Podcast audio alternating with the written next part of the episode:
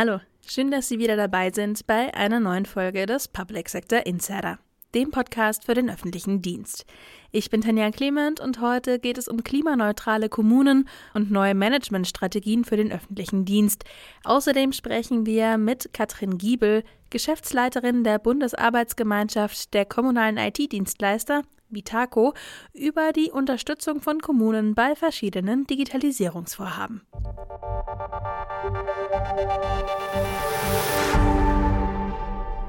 Eine Verwaltung als lernende Organisation ist offen für Perspektivwechsel. Absolviert ein Politiker einen längeren Zeitraum in der öffentlichen Verwaltung und führt selbst Tätigkeiten dort aus, lautet das Resümee häufig Unterbesetzte Behörden müssen sich in ständig neue Gesetzeslagen einarbeiten. Dies ist keine neue Feststellung, sondern Tatsache. Aber aus eigenen Erfahrungen lernt man bekanntermaßen am besten. Dr. Eva Charlotte Proll kommentiert. Sprecherin ist Wiebke Werner.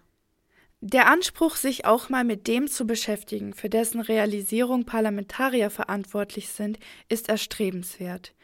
Viel zu häufig wird über Gesetze und Förderprogramme beschieden, die in der Praxis anwendungserschwerend sind.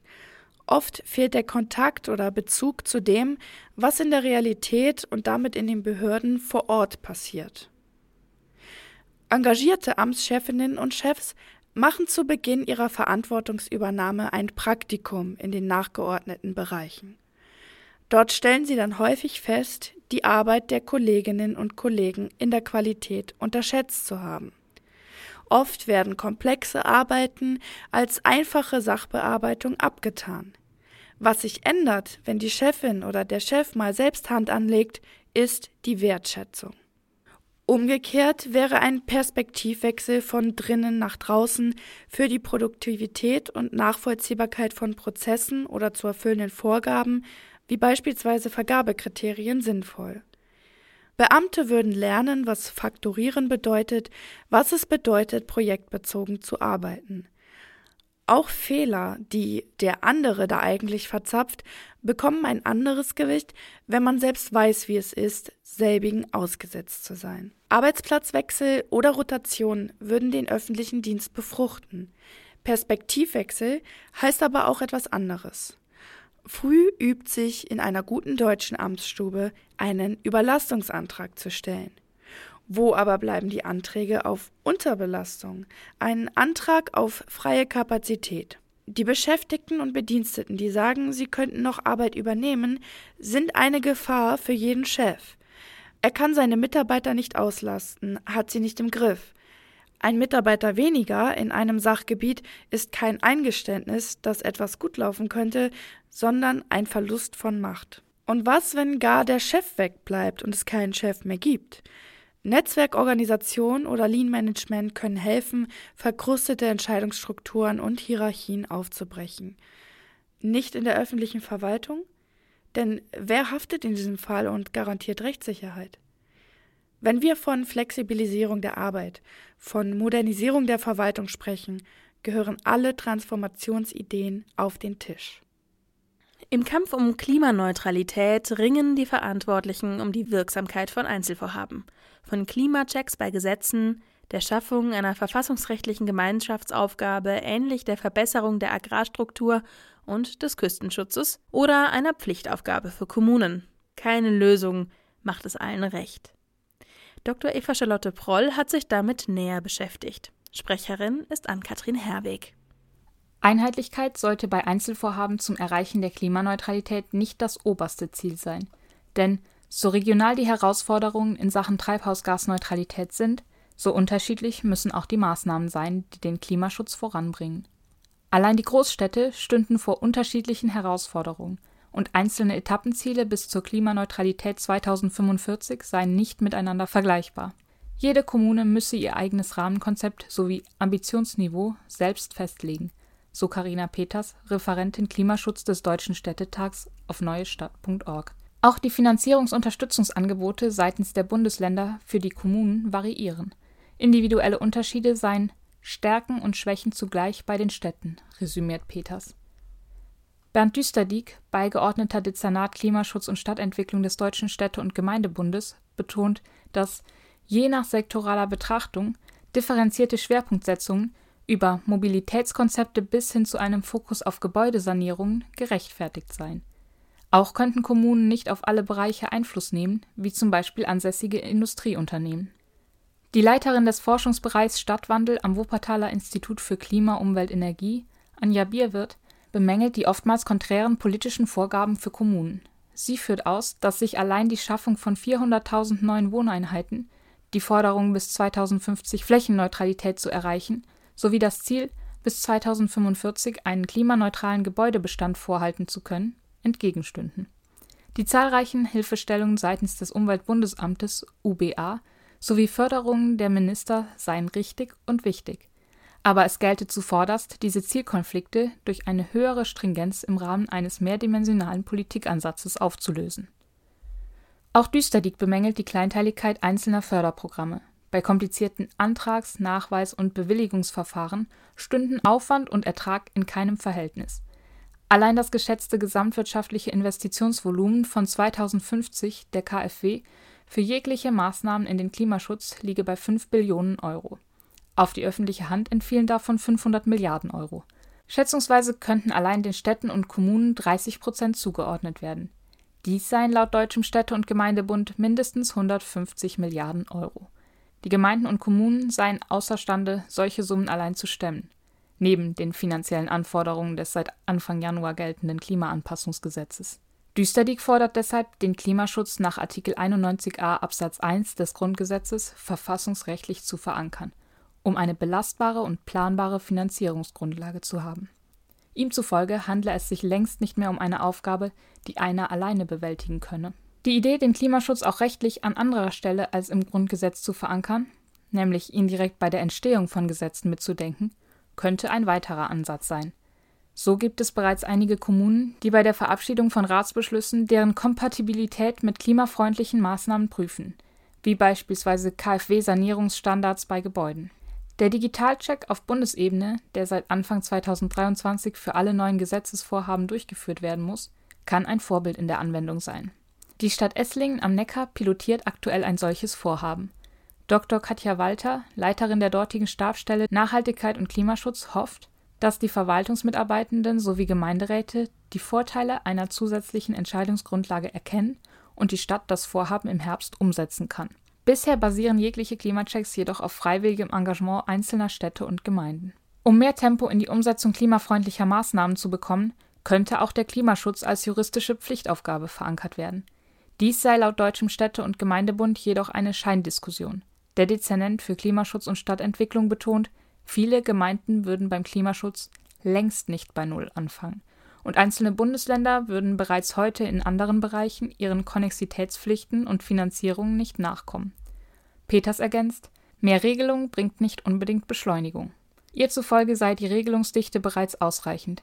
Eine neue Verordnung oder ein neues Gesetz brauche immer auch entsprechendes Personal zur Umsetzung. Hingegen arbeitet Dr. Beatrix Romberg aus dem Ministerium für Klimaschutz, Landwirtschaft, ländliche Räume und Umwelt Mecklenburg-Vorpommern in ihrem Referat an der Ausarbeitung eines Klimaschutzgesetzes. Bis 2030 will die Landesverwaltung klimaneutral sein. Bis 2040 soll das gesamte Land klimaneutral sein. Aus solchen Gesetzen in anderen Bundesländern ergeben sich für die dortigen Kommunen auch Verpflichtungen. Bierwirt zufolge mangelt es der Diskussion jedoch an Ansätzen, sich von alten und teilweise klimaunfreundlichen Regelungen sowie Förderungen zu trennen. Mehr zum Thema finden Sie in der Aufzeichnung des Thementags zur klimaneutralen Kommune in der Mediathek auf neustadt.org. Große Aufgaben wie Klimaschutz oder auch die Verwaltungsdigitalisierung funktionieren besser, wenn man dabei Unterstützung und Feedback erhält. Von Gleichgesinnten, von Nutzern und natürlich Expertinnen und Experten. Verbände wie die Bundesarbeitsgemeinschaft der kommunalen IT-Dienstleister Vitaco leisten solche Unterstützung. Ich habe mit Geschäftsstellenleiterin Katrin Giebel über die Pläne und Themen für 2024 gesprochen. Hallo Frau Giebel, schön, dass Sie heute bei mir im Podcast sind.